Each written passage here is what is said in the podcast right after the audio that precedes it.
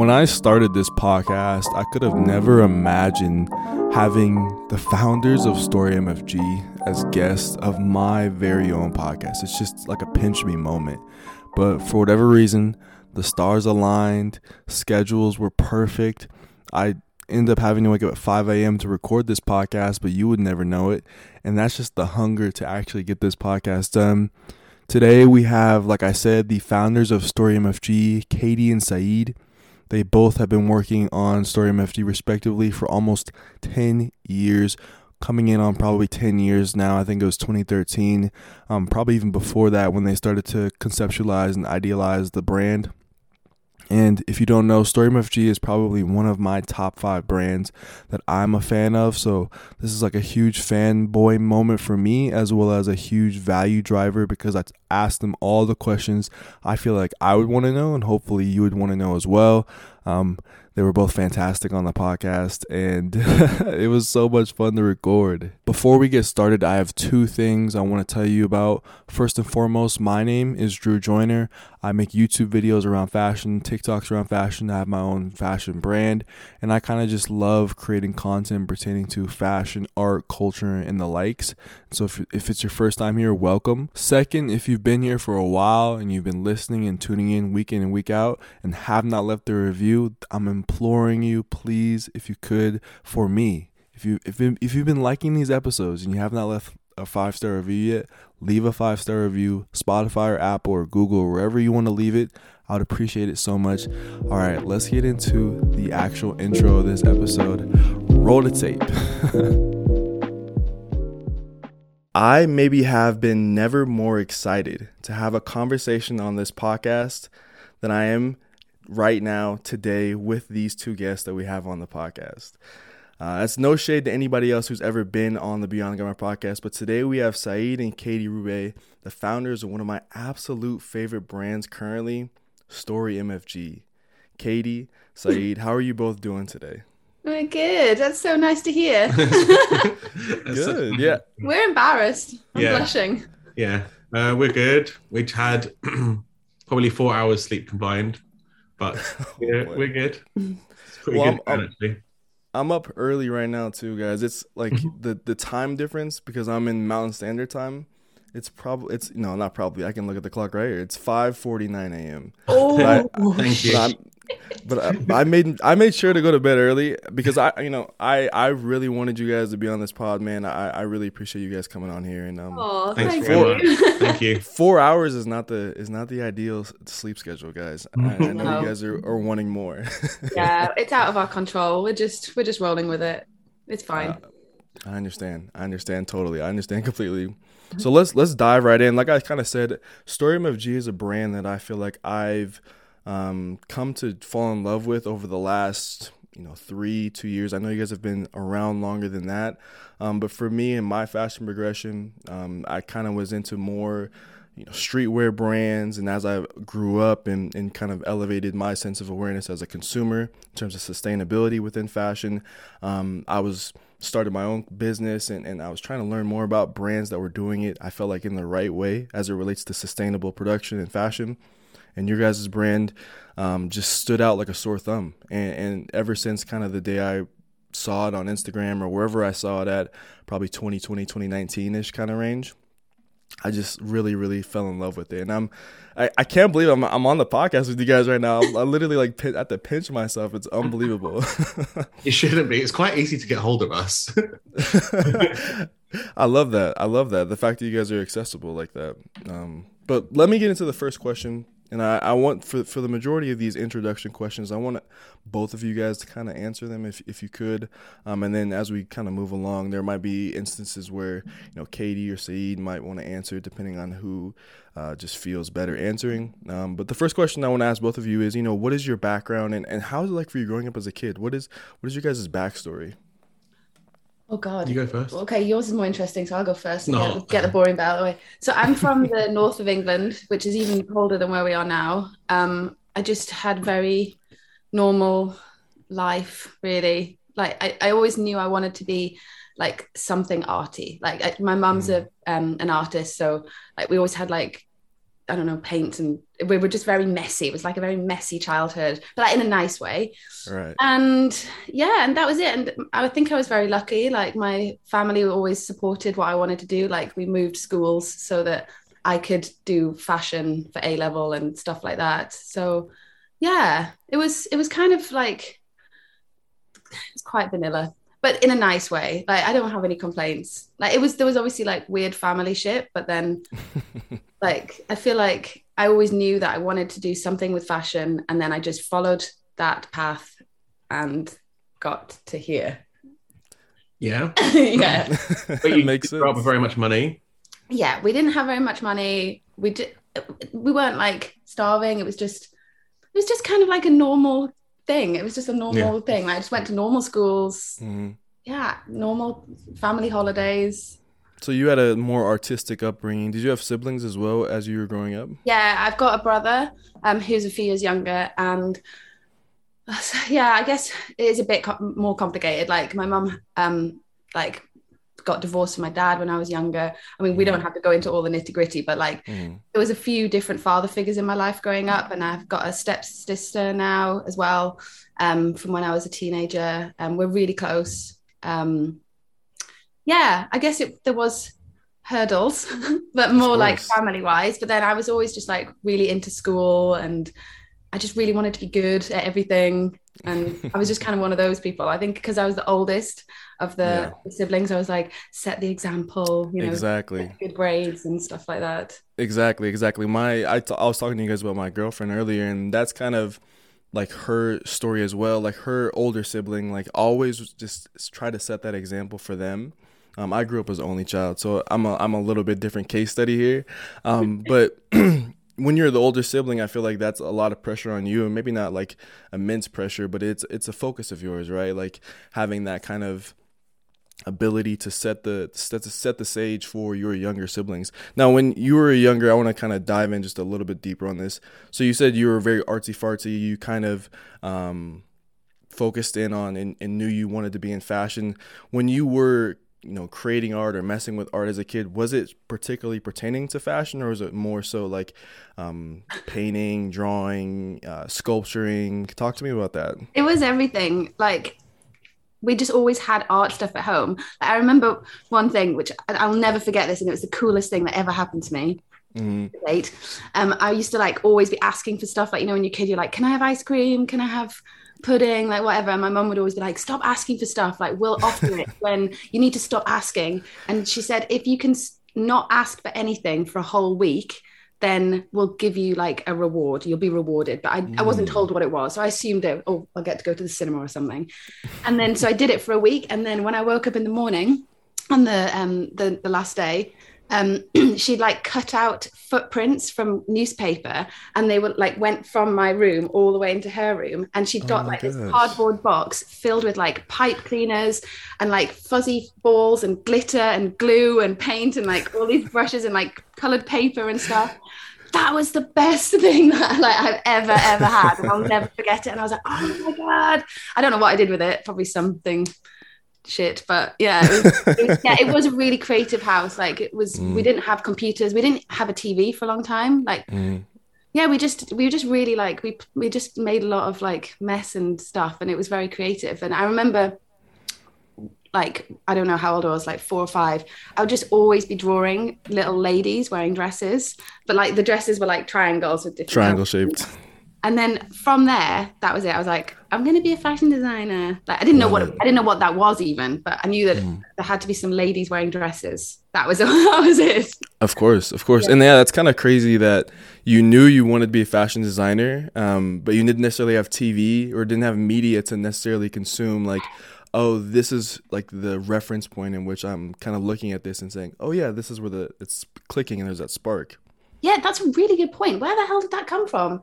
When when I was a kid, when I was really young, so it was in the eighties, there was something on TV called the Clothes Show, the Clothes mm. Show Live, I think it was. Mm. It was just catwalks. So like we we did have a TV at one point, and I remember my mum putting that on. Mm. I don't. I don't. I hated that. I mean, it was it was terrible. I don't know what it. I don't even have. I haven't seen it for so long. Like maybe my memory of it is different, but maybe that's where it comes from. Yeah, yeah I've never maybe. thought about that. That's interesting Very interesting. Very interesting. Kind of switching personnel here. Let's talk about Saeed. How how was your upbringing? Kind of talk to us about your background a little bit. Um, my upbringing is and continues to be really happy. um, my my mom is Irish. My dad is from Iraq. They met when my dad was visiting Iraq, visiting the UK, and he he was a a tenant in my grandma's house. So they met and they fell in love. And then they had me and they had my sister. And when we grew up in the UK, up until we were, I don't know exactly, I think we were like nine or 10. And then we went to the Middle East. And then I was, spent most of my teenage years in Iraq. Really? And I came back to the UK. I think it was just a, it was it was like six months before the war started, um, and and then we I went to well it was just a whole like bundle of like pretty uh, like I had to redo college like twice because I couldn't get my grades from Iraq sent over because of the war, and then I spent ages at uni doing a subject that I just did because I unlike Katie I had no idea what I wanted to do. Mm. Just um I'm just like interested in a bunch of things and maybe under like maybe either overexposed or underexposed opportunities. So uh, like I was like at, at, at, the time I was like I just want to be a journalist, and so I did a a course on English linguistics because it seemed like I could do anything language based and then become a journalist. But then of course there's no there was no jobs actually available to me. Mm-hmm, mm-hmm. Um, and I um while I was at uni, I started working at a like a startup fashion magazine, which is now gone, but it was it was like a big deal in London in the 2000s, and um, did like an unpaid sort of internship, although it wasn't supposed to be unpaid or an internship. I just ended up not getting paid and working there for ages. We need to we need to circle back to that. Uh, that magazine needs some answers. we need some answers for that. and um, yeah, I don't know. I'm just Katie. Like me and Katie are like similar in so many ways and opposites in other ways, but she's was she knew from when she was a kid what she wanted to do, and I have not ever known what I wanted to do, and I seem to only find out about about jobs like 10 years afterwards. I, I hear about someone doing a job. I'm like, that's a job.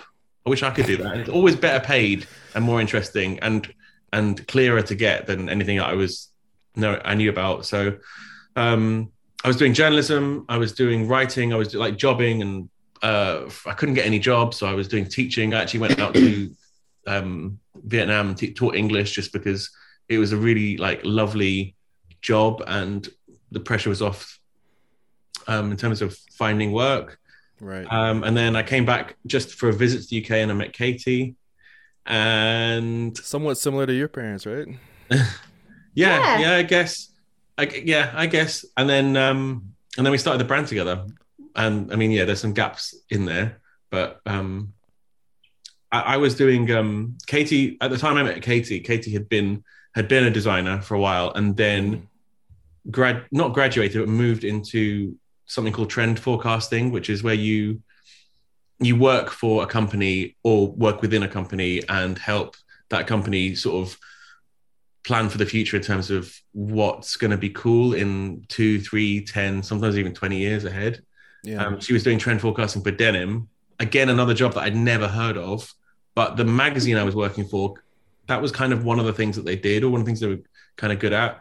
Um, and Katie helped me get into that business as well. So I started doing trend forecasting too at a company. In a different, she was doing denim, and I was doing consumer mindsets and like a bit more like retail focused stuff. Mm. And yeah, we did that alongside starting Story. So that kind of helped bankroll the the brand, although they didn't really bankroll it. We worked really hard. yeah, yeah, of course, of course. A couple things, say that I think that I want the listeners to hone in on on on this podcast.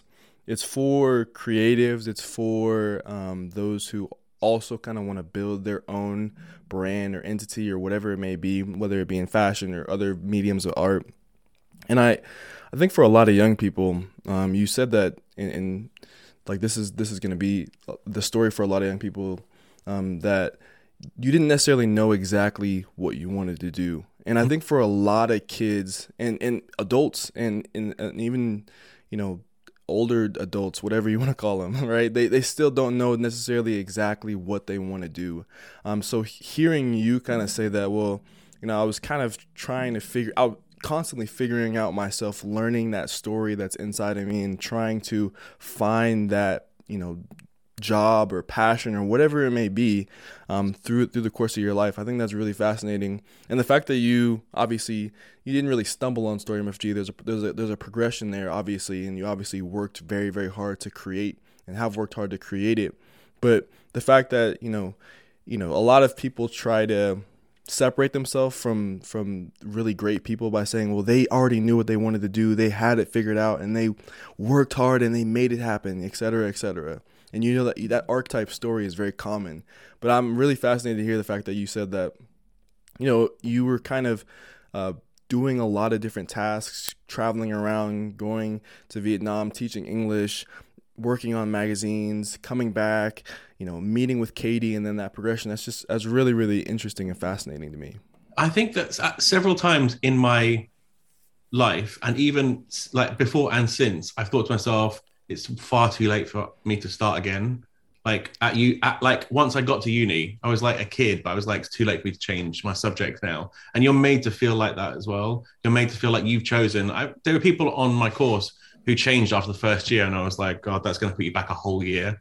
And people, and then after university, like feeling like it's too late for me to get into this or change that, and I felt so depressed. I mean, that's the probably the most depressed I've ever felt in my life is coming out of uni and being feeling directionless especially when other people seem seem to have direction. And i think it's a personality type. And i think i don't think i'll ever be a mm. direction. I, I, don't think i'll ever be a person that's got direction. And um, a lot of a lot of a lot of the stuff that's out there that is um, that is supposed to be really helpful often it happens that it's actually quite unhelpful. Like I do appreciate people talking about manifesting stuff, and and it's like very new age talk about about that kind of stuff. But you have to know what the end your end goal is, and then you kind of have this big expectation on yourself, and other people have expectation to get there. And it, the place that you're meant to be might not be that place that you're thinking that thing. So I can't. I, I'd never thought we would be here now with the mm. kind of company we have uh, and the kind of life that we have 10 years ago. This is mm-hmm. this is much far better than i ever expected. But but 10 years ago all i wanted to do was work for someone else as a journalist and and uh, you know live in a certain area and do a certain type of thing. This is much better but i, I could never have planned for it. Um, mm-hmm. we just work towards like we just i guess we just see where things go. One thing that Saeed's really good at and always since I've known him really, really, really good at. If if he's not happy with something, he's very quick to identify that he's not happy, and then mm. he's very, really good at thinking about what how can we change this, mm. and like yes, like that applies to business stuff, like not happy about i don't know like the collection or whatever like it could be like details but really he really applies it to like his whole life like i'm not happy where i'm living i'm not happy with like for a long time before well for like the first five years of story we basically weren't making any money and there was very little coming back to us. Like we were giving a lot and not very much was coming back. And so Saeed would always be thinking how can we change this? Like how can what can we do differently? And like what's not working and let's just get rid of it. Let's just throw mm. it out literally not think about it and move forward. And he and i think that's like but, also that, that, that those times when we weren't getting much back, we were still like happy with stuff. We were like we were happy with how it's going, and we were like pleased with what we were doing. Conversely, we we have like bigger opportunities now, and we can get much more back from them. Uh, and we're unhappy with it and we don't want to do it like we could be doing like we we get like we get offered like brand deals to work with other brands like bigger brands where we wouldn't have to do very much work mm-hmm. and we would get a lot of money and we would get a lot of exposure for it, but it would feel like shit and it would be mm. a shitty experience. Mm. Like we, we just spent like almost a year working on some shoes that we could have done in a collaboration with someone else, and we're not going to make half as much money on them. It's been really difficult, but it still it never felt like like just like drop it. Whereas other things, would, yeah, I, I do appreciate you saying that, but, but I do really often feel like I feel it's again it's like a personality thing because Katie's the opposite. I feel like very unattached mm. things. or at least I'm like easy. I'm like easy to drop things. Like so you yeah. get yourself a drink and it still tastes a bit like soap. Like some people just keep drinking the drink because they've I'll made the drink. It. I'm drinking, and I'll, I'll just chuck away the drink. that is an amazing analogy. um, that is amazing. to go back to what you said, I, I, think there's probably nothing I respect more than a career change later in life. When mm. I see people making a change later on, but it's really hard, you know, like that's very have, difficult. You, the benefit of doing it slightly later is that hopefully you've got some kind of work going on now, so you can, can continue working. And if you can find the energy to in your evenings and time off start laying the seeds for other stuff then you've got to respect that so much I, we have we have a lot of friends that have even within the company who've got side hustles that hopefully that that i mean could become a thing or might not become a thing who knows but it's such a huge amount of energy to to give work energy and life energy and everything and later in life it's so much harder because everything's so much so complicated mm. i could mm. just go to vietnam and um, use my use my degree that I had to teach English. It wasn't easy, and it involved me saving up, and then, but I didn't have. I could, not do that now. We got a mm. kid, mm. we got a business, we got commitments. We got um, all our relatives are older. Everything's everything's more difficult. Um, yeah, yeah, yeah, and and it's it's a great kind of lesson for everyone who's listening, I think, too. Um, one of the things I was doing when I was researching you guys, reading articles, looking at LinkedIn, things like that. So, so say this is like, this is what you're talking about. These are the moments when you were just vibing. Cause that's what it says on LinkedIn oh. from like years, like, from years, mind. like. yeah. Okay. Okay. But first, first of all, I don't really use LinkedIn. I, I deleted I know, I know, ages ago. I deleted, I deleted it ages ago, and um, and then I don't know what we never, I never found out what the what what the what the motivation was for this, but there was someone on LinkedIn who had made our brand and then were was going around getting asking people to interview for roles that didn't exist.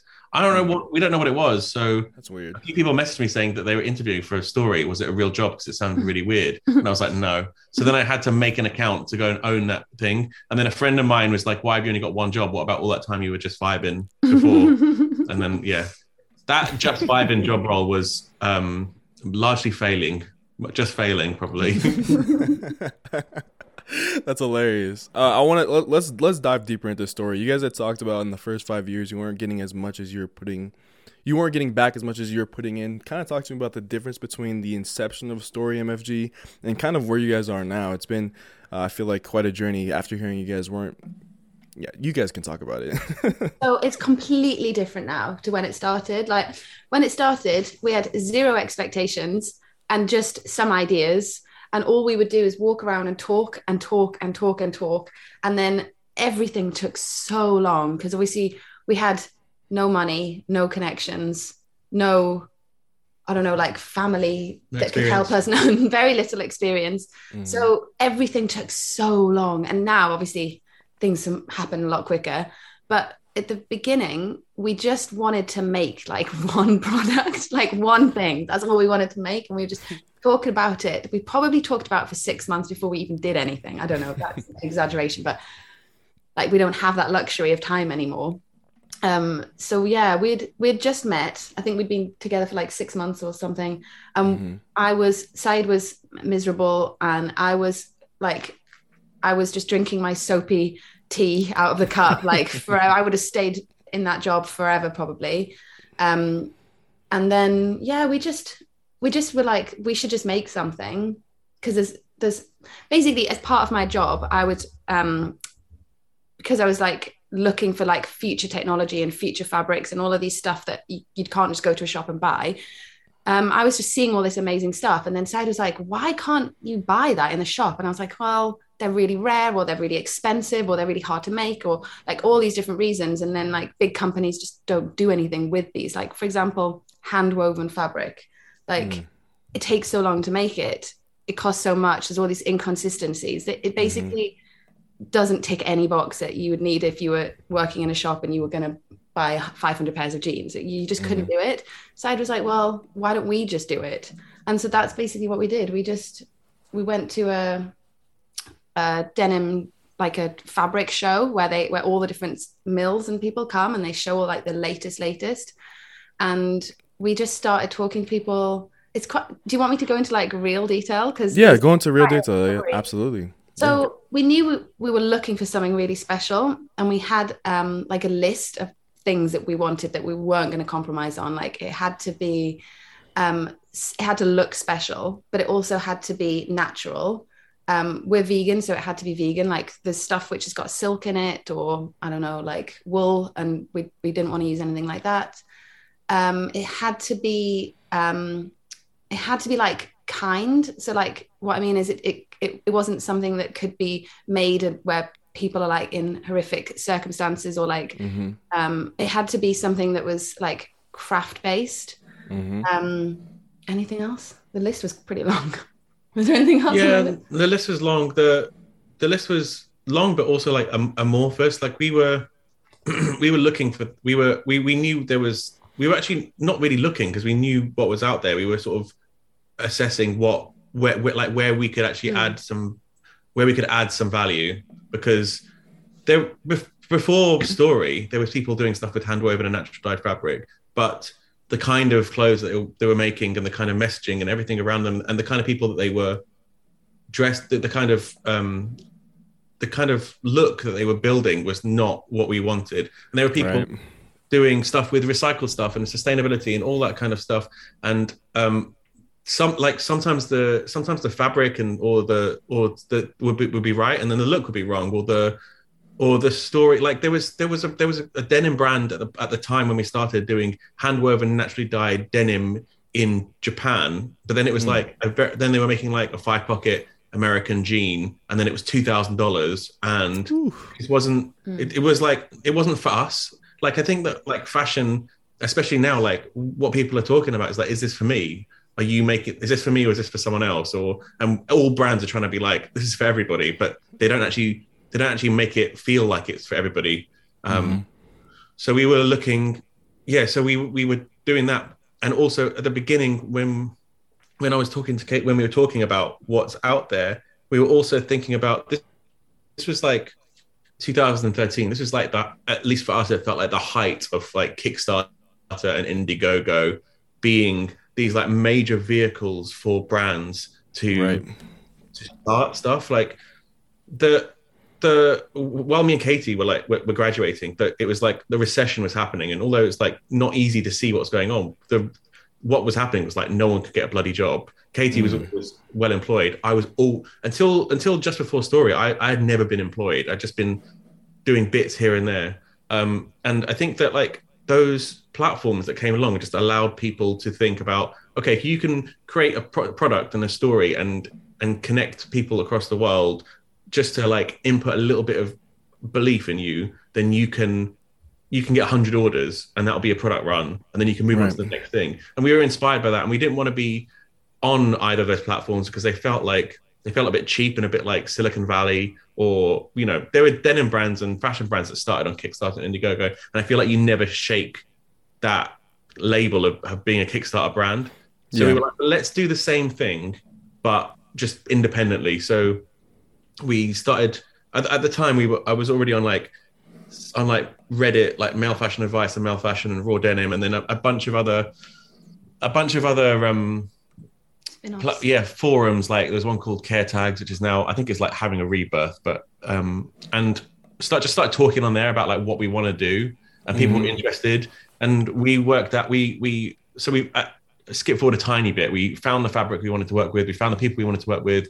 We were also set on making it in the UK just because we could go and visit the factory and the whole thing was about like being involved in the entire process. They mm. told us that they needed to make 100 pair of jeans as their minimum um, which meant it was 300 pairs because we were doing three fabrics mm. um, so we worked out we needed to sell i don't remember what it was like 36 pairs of jeans or something to break even so we were like, okay, that seems really doable. I'll, I'll, buy two. Kate, you'll buy two. My mum will buy some. Uh, we need to sell. I think right. we. Need, I think. I think outside our circle, we need to sell sixteen pairs. Okay. And we were like, that seems doable to break even. And then we didn't sell sixteen pairs. I think we sold um, but we still we still made it we still made it work. And that took so long making these pair of jeans that while we were showing the pair of jeans, we also there's so many small, tiny little stories, but we had like a little extra bit of fabric, and we got some a tailor to like really quickly within like six hours make a really shitty jacket without any buttons on it or anything, and then we put the jeans with the jacket because we were like we didn't know which jacket to put the jeans with, and then people were like, "Is the jacket for sale?" And we were like, "It can be." Yes, it is. uh, and then for the jacket, for the jacket, we like didn't revisit our mistake of working with a giant factory with long lead times. And we found a small tailor in the in, in London who would do three as a minimum, and and she was about eight times more expensive. But mm. the you know the the the trade off was that we could make three, and we'd only mm. have to sell you know, and then we just carried on like that. We just kept making like six of a shirt, three of a shirt, this that, like moving on, like and um I don't know. Yeah. Well, I mean, it carries on and on and on. The story just goes it fast on. forwards.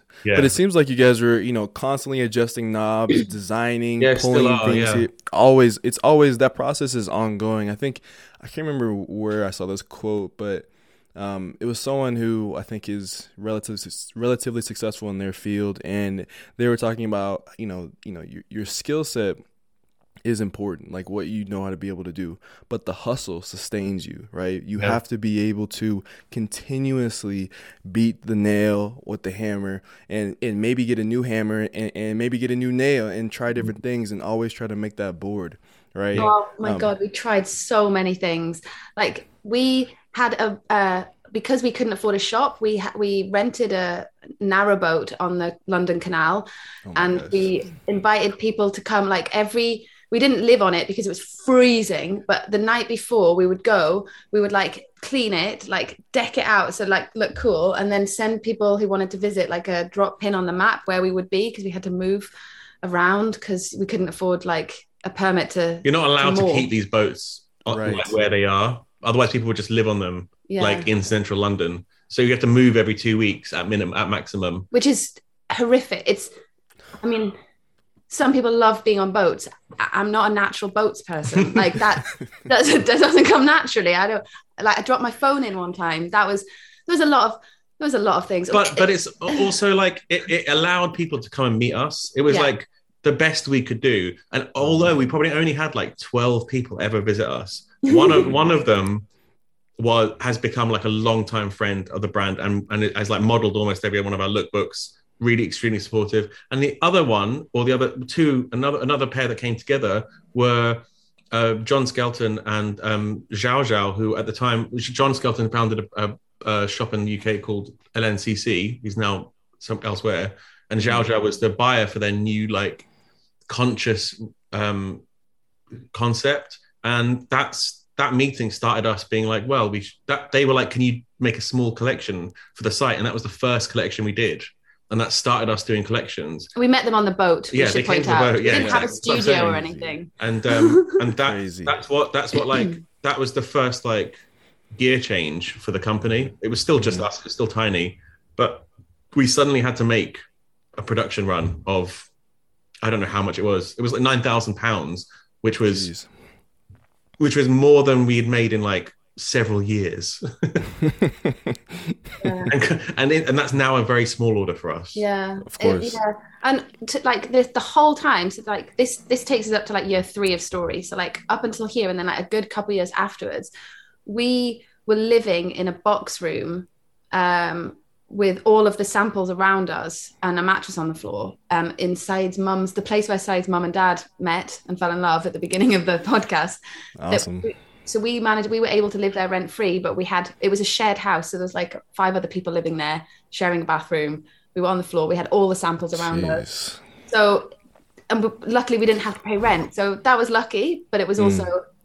i would say part of the hustle i'm not i'm yeah. not a tall person but i could life I, I if i if i was slightly taller I wouldn't be able to lie down in that room. Oh, it the was, door hit the bed. It was. It was. It was like. It was like one point five by two meters. Jeez. But Jeez. it was fine. It was fine because we were like the like any good press or any good word or any like nice interaction with a customer like fueled us at that point. That's wasn't it, We only moved out of there like two years ago. Yeah. No.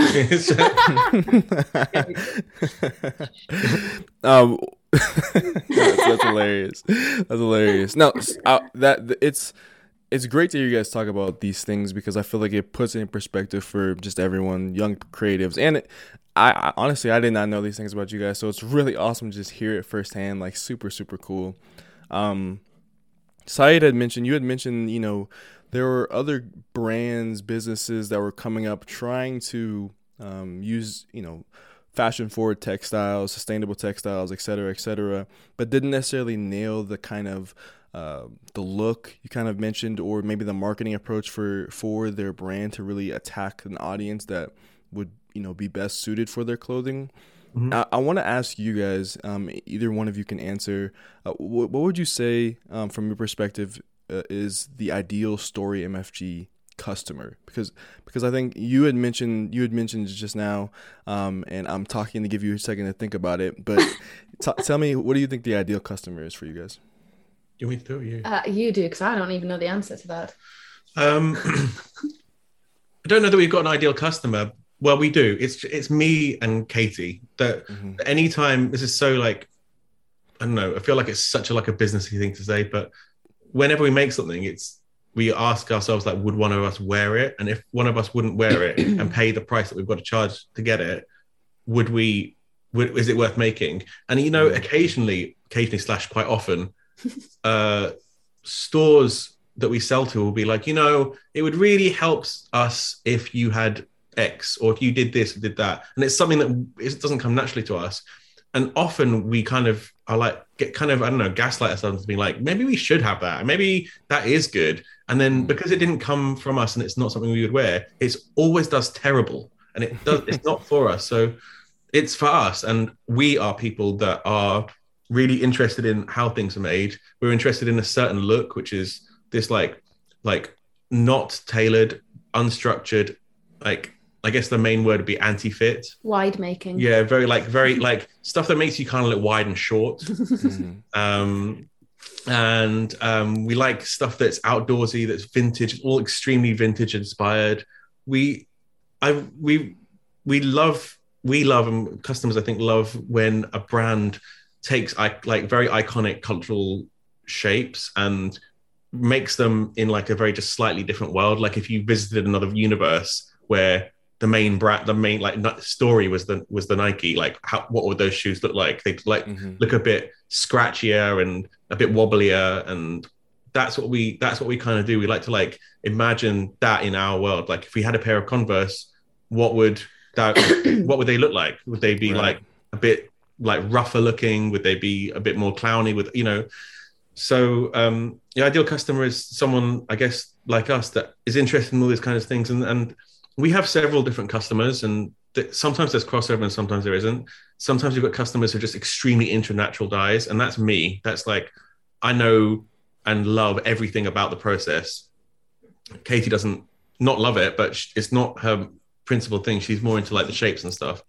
Um, we have people who are just into the brand because it's in cool stores and and merchandise with other cool with, with other like cool brands like um, mm-hmm. Bode and Needles and what have you. Um, and then we have, yeah, I, we have customers. Yeah, we have like a, a streetwear customer that like mixes even, it up. Even yeah. myself, I had mentioned. Sorry to cut you off. I, I don't mean to be rude. Um, even myself, I said that the reason why I was introduced and got interested in the brand is because of the process, mm-hmm. and then mm-hmm. obviously the obviously the the entire jive of the brand as well. Like that like like you mentioned like to me the process and how you guys make the clothing and the natural dyes and the, the handcraft nature of it. And i like i like the recontextualization of it too. Like you said if if we were living in a world where story mfg was nike or was you know the biggest brand in the world like um, I love the fact that you can kind of have that feeling if you step into the story MFG mold, right? Whether yeah. that be in in digital spaces. Um, I've obviously never been, you know, to to where you guys are, but I can only imagine, and, and it just feels like it would just be a very authentic story MFG feeling and space, and you can tell that because of the garments as well. We we that comes out of us having spent this time like building a, a design language, so we we know a bit better now what what we use. That design language came out of the restrictions of the processes. So we mm-hmm. for for for there are things that we just can't cannot do with natural materials and natural dyes, and there are things that we can do now but we couldn't do before. So the the kind of restrictions build a framework, and we're like, okay, if you want to achieve this, then we have to we have to do this or make some new system, or it has to look like this. And um, and I think that I, I, I, I do love it when people call us authentic, but I do understand that that authenticity comes out of kind of a restriction to, to be to be like very like basic. If I, if we went out and saw like a Kapital fleece, like and we were like, that's really great. We want to do it for our brand. Any other brand could just send that to a factory and, and like change it up a little bit, and they would be able to mm. find polyester fleece. Uh, you, you need to be able to use normal inks. They'd be able to like get a vintage, uh, get get buy it from the shop and remake the exact same shape. They'd be able to like just you know like copy the homework and change it up a little bit. Tweak it, tweak yeah. it. Yeah. Even if even if we had that intention, even if we got that Kapital fleece and sent it to our factory, like we want to remake this, we have to we can't use polyester fleece, so we'd have to like remake a fleece. We can't use the the same inks and dyes, so we'd have to work out a way of doing it. We can't print the same way, so we block print, which makes which is a handmade process, adds like another two months. We um every everything has to be like taken completely apart, put back together again. So even even if we did, which we never do, say let's cop- let's rip off this thing that's currently in the shops.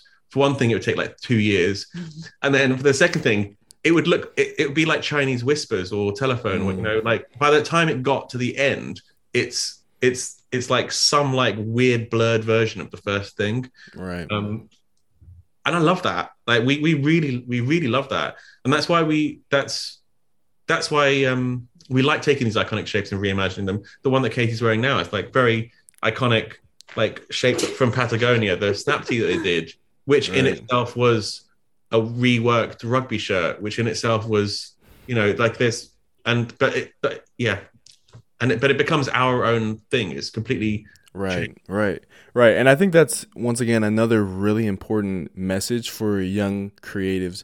There's a certain level of integrity that you're upholding with your brand and with Story MFG and with your process that you it's a line that you just won't cross.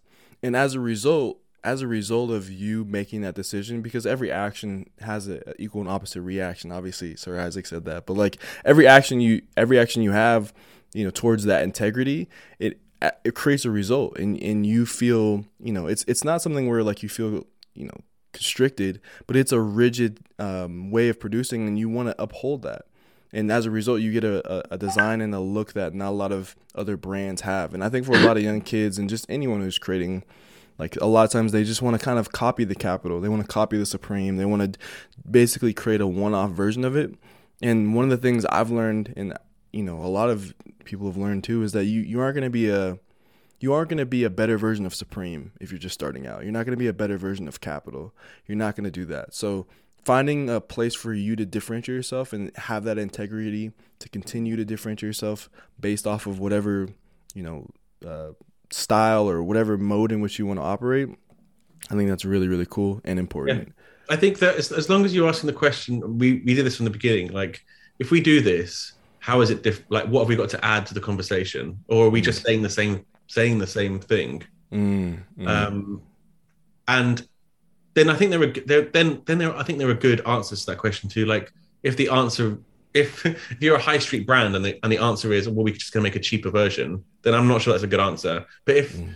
if the answer is we can make it more sustainable or we can we can um we can make it we can help make it appeal to uh, to like underrepresented people people, or if we can move the conversation on here or something. I think those are all good answers, and I think mm. that no one will be annoyed if you copy a Supreme T-shirt, but make it, but but but like make it more progressive.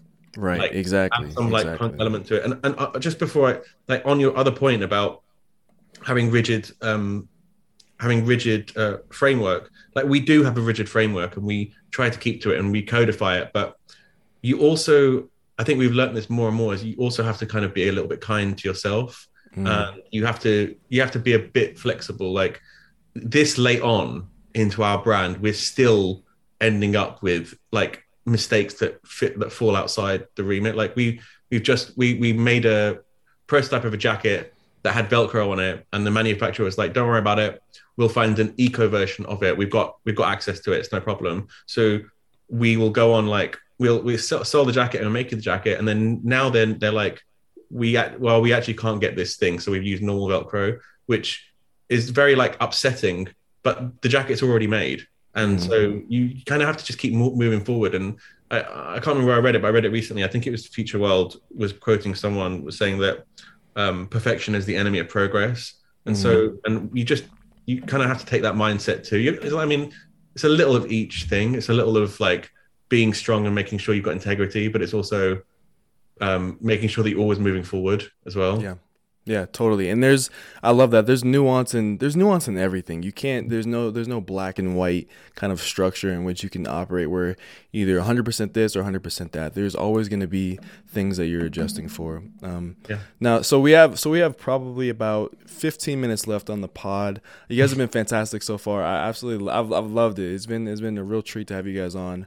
Um there's probably one more question I want to ask you guys about story, and then I want to kind of get into like a little bit of your guys' personal kind of interest in things, and then we'll kind of end off with a final question um, here. So I want to ask you guys, um, you know, being uh, you know a couple, husband, wife, um, co-founded team, how is how is that you know navigating being partners and being business partners?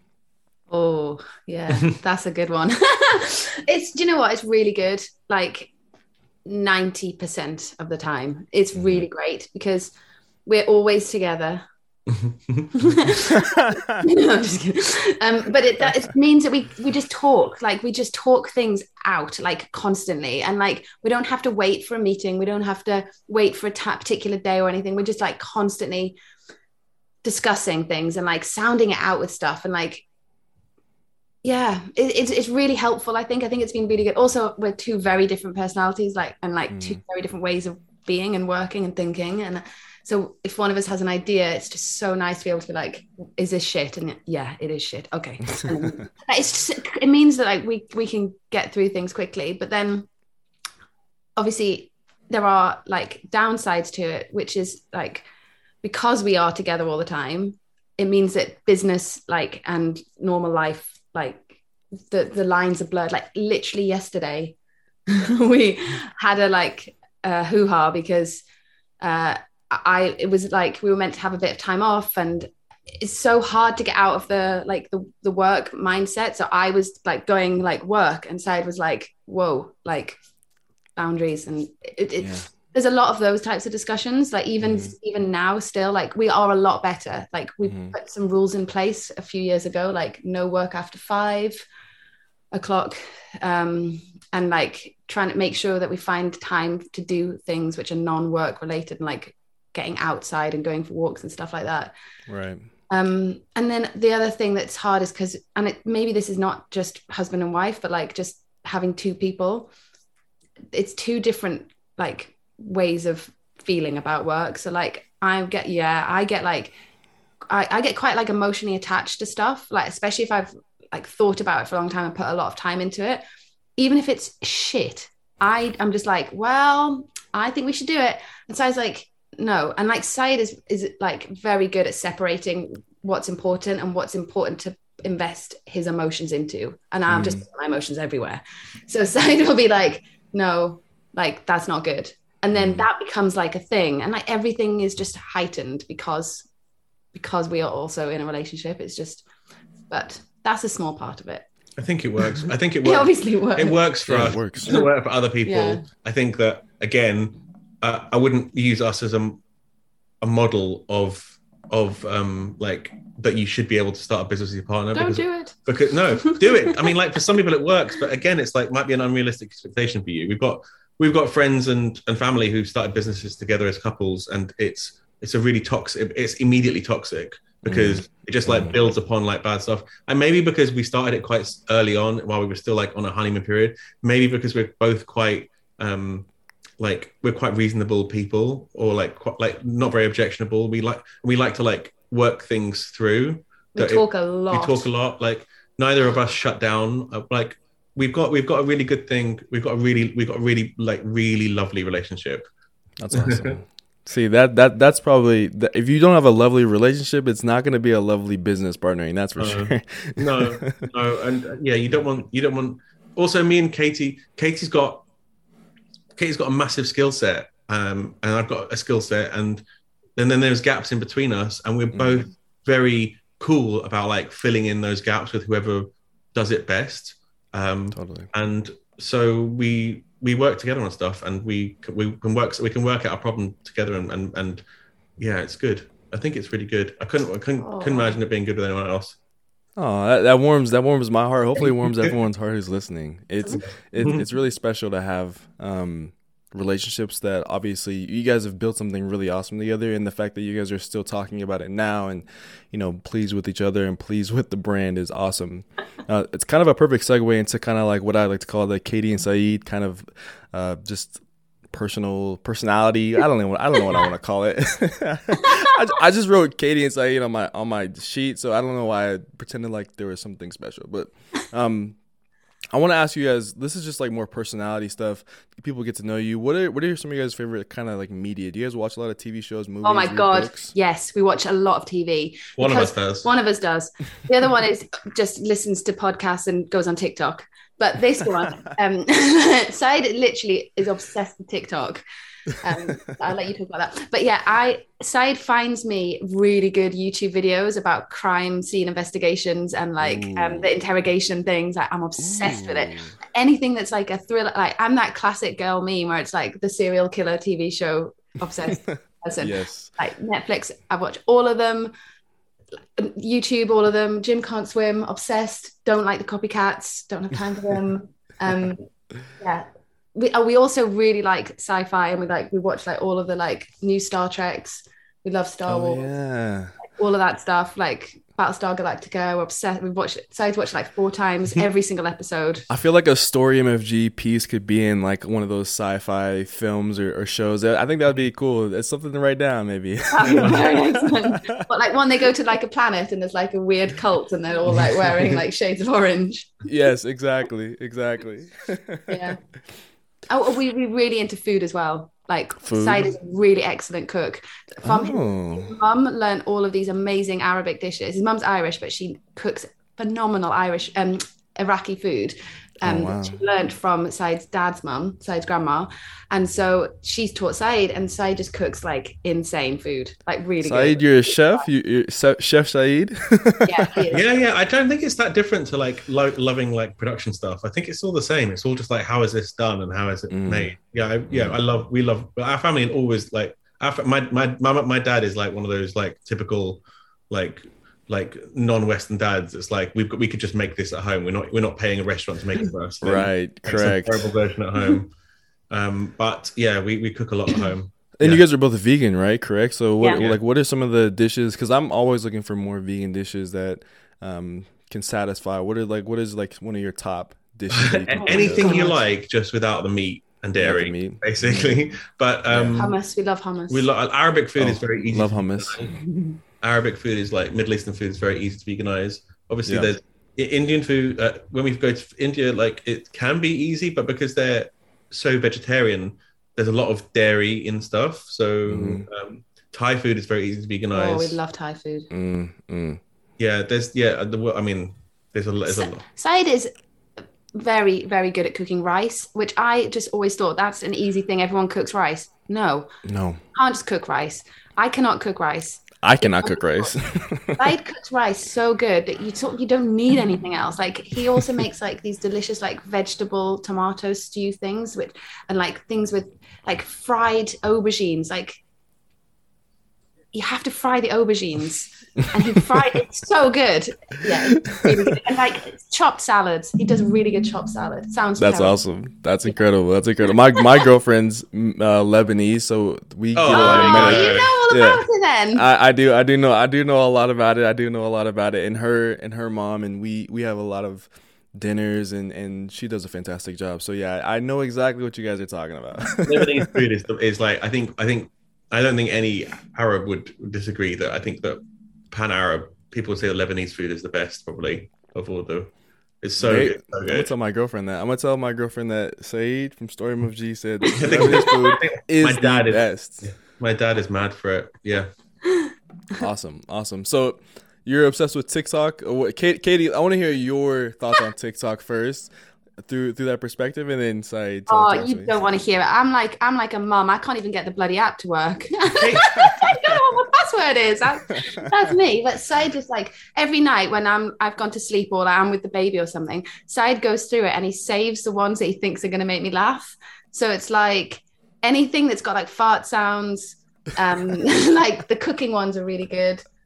What, what else do you save me? Like lots of stuff. Kate, like Katie, Katie, you know, in the way that TikTok is like kind of democratized like access to stuff, like anybody can do a, TikTok and be like, I'm extremely interested in mid-century lamps or pottery, and here are my top five pottery independent pottery places or something.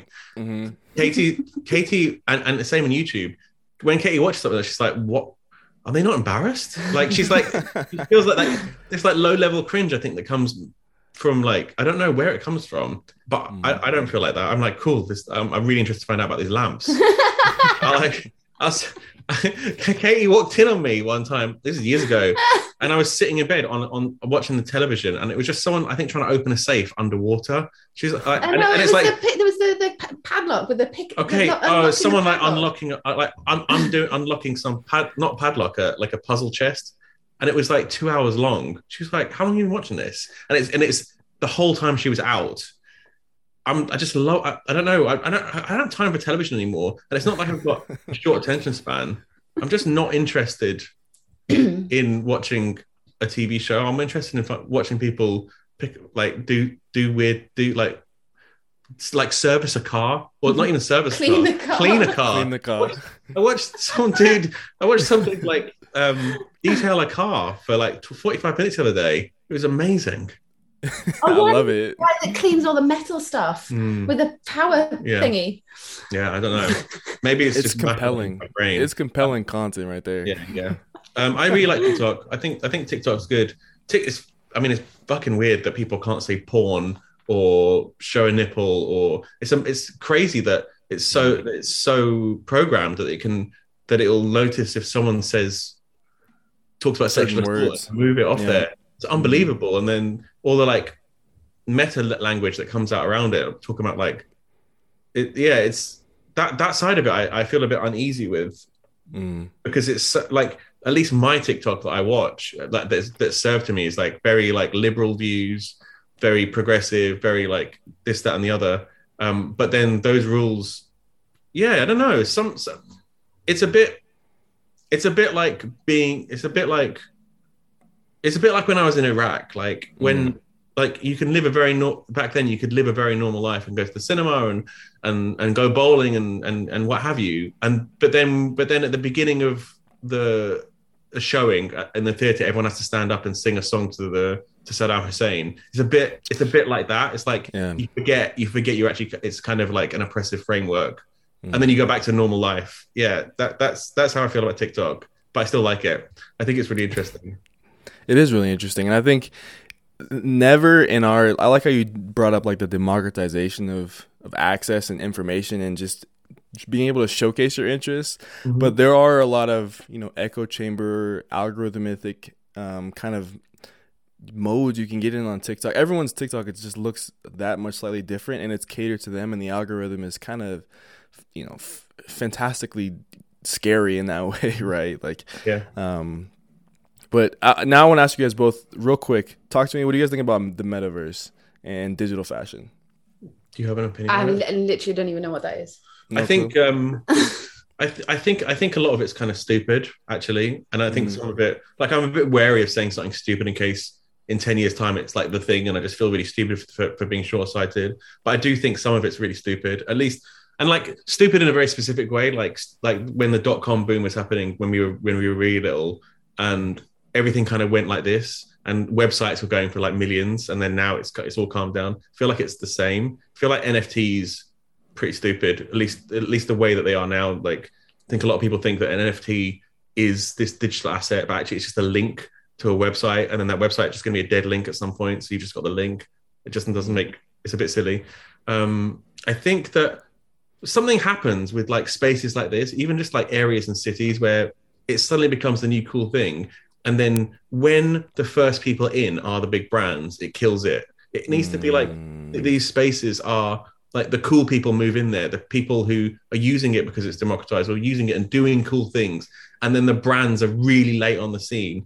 That's when like, and then it's all built up and everyone understands the rules. But with NFTs and and the metaverse, like the big brands are teaching people about it, right. and so it, it's kind of like it's kind of kind of killing killing the vibe. Like mm. I'd like to know mm. what would happen with the metaverse if if it was if if Facebook weren't the people who that bought the trademark for the name and what have you. Um, right. I can't see. I mean, NFTs and the metaverse and all that kind of stuff in terms of brands, I can see I can see what the use case is for them. It makes sense that Chanel and Dior and whatever you, what have you would want to make it so that you got an NFT with a garment, so that if you sold that garment, Chanel makes a cut every time it gets sold, so that the secondary market feeds into their profits and stuff. Mm. I can mm. see, I can, and then and like and then like the same for each thing. I can see why people would want to have. I can see why a brand would want people to be in on these this on VR so that they can go to these digital meets and pay money for them and what have you. But right. I just don't I don't get it. I don't get it right now. And I and I think that brands getting involved in it now is just like a very transparent um, money grab. Yep. Also think that on the other side, like the immediate criticism for all of this stuff is how much energy it, it takes. Like mm. um, Adidas and Prada have been collabing for a while, and their collab is really focused on sustainability and using re-nylon and that kind of stuff, and that's really cool. Um, and then they and then the second part of their collab is making NFTs, and it's like the polar opposite in terms of mm. sustainability. Like one of the least sustainable things you can do to use a merchant power to make an, to make a digital thing and sustain but, the NFT too. Yeah, exactly. But however, um, that has now become like such a like echo chamber, as you said, sort of thing. Mm. And I think that, and, and I'm like, well, maybe there, there, surely there are sustainable options for that kind of technology. Mm-hmm. And looking into it, there are, and it's and it's a moving, it's a move, it's, it's, it's going towards like it can be done. So I don't, I wouldn't ever like discount it. Obviously, there's like utility and metaverse and, and crypto and all that kind of stuff. I just don't. I just I just think it's fucking lame when like, brands getting involved now because it's just a cash grab. Like, yeah. What's what's a luxury brand doing making the, the NFTs are so fucking stupid as well sometimes. Like, yeah, they're not very creative. Yeah. Yeah, I respect people like speculating, buying and selling them and making money. Like, cool. Um, like do your thing, but like in terms of like actually, if we're talking about authenticity, then I, I don't see what the authentic use is for them right now. But make money off them, like cool. Like like people people are getting people are getting much richer than I'll ever get just by being a bit clever. How do you get one? What's the website? yeah. I love the takes. I love the takes, guys. Final question of the pod. You guys have been fantastic. Um, the, the conversation has had so many different chapters. I feel like it's been really fun. It's been really fun. Um, kind of tying back into story MFG, obviously, I think that's what get people what will get people to obviously you know click on the pod and maybe the most value defining question for this episode is you know I, want, I kind of want both of you to answer this too. Um, you know what what factors above all else do you think have led to to your success with Story MFG? I'll say one. You said oh, it. Yeah. I just think us like having extremely low expectations. That was going to be mine. Was it okay? having low expectations, like we we don't expect to grow from where we are now, and we never really did. So we never really pinned our hopes on growing, so we can never get disappointed. Not only to protect ourselves, but because I think it's a good way to be. Mm-hmm. Um, so um, we don't we didn't take any big loans that we couldn't. This is such a boring answer. We didn't we didn't expose ourselves too much. Like brands that keep like rising and falling, like spend loads of money speculatively thinking that you're going to get it back and like maybe it will but also that kind of gambling is not something that we could deal with the stress of um, and i think that they both kind of they both kind of lead into the same thing which is just that we just like kept going even... oh that was like genuinely that was going to be mine i was yeah. going to say we just never gave up brands that i see like do really well they just kept going like mm. even brands that like are really like having a, a resurgence like Bape and all those ones like they were cool. Then they were actually kind of like when I was young, they were deeply uncool, mm. and now they're cool again. And then they just all, you just have to like you just have to keep swimming. Like you have to keep going and going and going and going. Swimming. Yeah. I've got one more which I thought of since I stole mine. Um, other, yeah, like we don't try and reinvent the wheel every season mm. because of like fashion tells us that we have to do that. Like mm. we're very comfortable if we really like something to just keep putting it in and like changing it slightly rather than like I don't know, like killing ourselves because we have to have a whole new like silhouette or whatever. And I think mm. because we haven't done that, because we just we were just like, do we still like it? Yeah, then let's put it in again. Because of that, I think that's helped with the the visual language of yeah. And we just do. we just wait things out. Like if we can't afford something, or if we're not big enough to do something, or if we if we if we can't meet the demand for something, we just wait. Like even now, um, there might be like an artist that we want to work with to do artwork, and we've got a budget. Like we're we're still quite a quite a we're not we're not we haven't got that much money as a company so whenever i reach out to one i'll say like this is what we can afford if it's too little then I, I it's not i don't want to insult you at all um, and we'll just we'll just you know we'll catch up in a, in a couple of years and we got if you just let me know what your budget is and then we'll come back to them in a few mm. years time and then mm. everyone's happy instead of like insulting someone and asking for work and and it's the same with all the kind of stuff we do like so basic but we couldn't make the color purple for eight years in the brand, even though we love purple. We would have had it in the first one of the first things we did. Mm. But instead of being like, well, we just have to have purple, so we'll just use a little bit of chemical and then wait. We had to wait eight years for us to be able to develop this color, and now it's wow. in everything. Like, everything's purple. Um, wow. But we just wait it out because one like drop of, like I guess, trying to get something, it'll poison the well. Compromise. Yeah, mm. when one yeah. will compromise will will mm. make it. Mm-hmm. I mean, I mean, obviously, obviously, that's kind of like in at odds with me saying like progress is the enemy of perfection. But that, I mean, I'm that's when I'm talking about like introducing something, but right. New. I think just like patience. We we we this not not to like be e- egotistical, but we could sell to three times as many stores as we have now. We were eight, 80, almost 90, but mm-hmm. three probably 300 would take the product or ask actively ask. We can't meet that demand, and um, we could we could make we could we could like sell out or like we could meet we could do a bunch more if we felt like we were ready to do it, but we're not. So we just wait and we wait mm. and we mm. wait and wait. Um, yeah, So that's like five answers to your yeah. question. no, that's perfect. Honestly, if you wanted to have a gauge for the amount of value that that's the that's the top of the line. You guys answered it. Part one, part two. I love it. I love it, guys. I love it. Like I said, it's been um it's been a pleasure having you guys on. Obviously, uh, if you don't know, you know, StoryMFG on Instagram is just StoryMFG. I don't think I don't think they need to tell you guys that. And then obviously they have their ads on the Instagram if you want to see it there. Um, any final words, guys? Thank you so much. No, thank you. We'll, we'll come back anytime. Sorry that we had such a short amount of time. Yeah, no I think we quite love talking about ourselves. It turns out. Well, this is actually this has been really nice. Like, yeah, a lot of the a lot of the time we talk, we end up talking about story. But actually, I feel like we talked about Katie's childhood more. Um, awesome, awesome. I absolutely absolutely love this conversation. Both Katie and Saeed were 10 out of 10 guests, very entertaining, very informational, and they both have this like natural chemistry with each other. Like when you have two guests, sometimes it can be a little bit awkward. They'll look at each other and say, "Oh, no, you go. Oh, no, you go." But for them, they knew exactly who was going to speak and like it was just a, a, a, breeze. It was a walk in the park to talk to both of them and they were very authentic and I love their answers and just their kind of opinions on some of the things at the end there. It was really really cool let's get into the post podcast analysis where I'm going to break down a few of the things that stood out to me in order to help drive home that value factor for this episode. Let's get into it.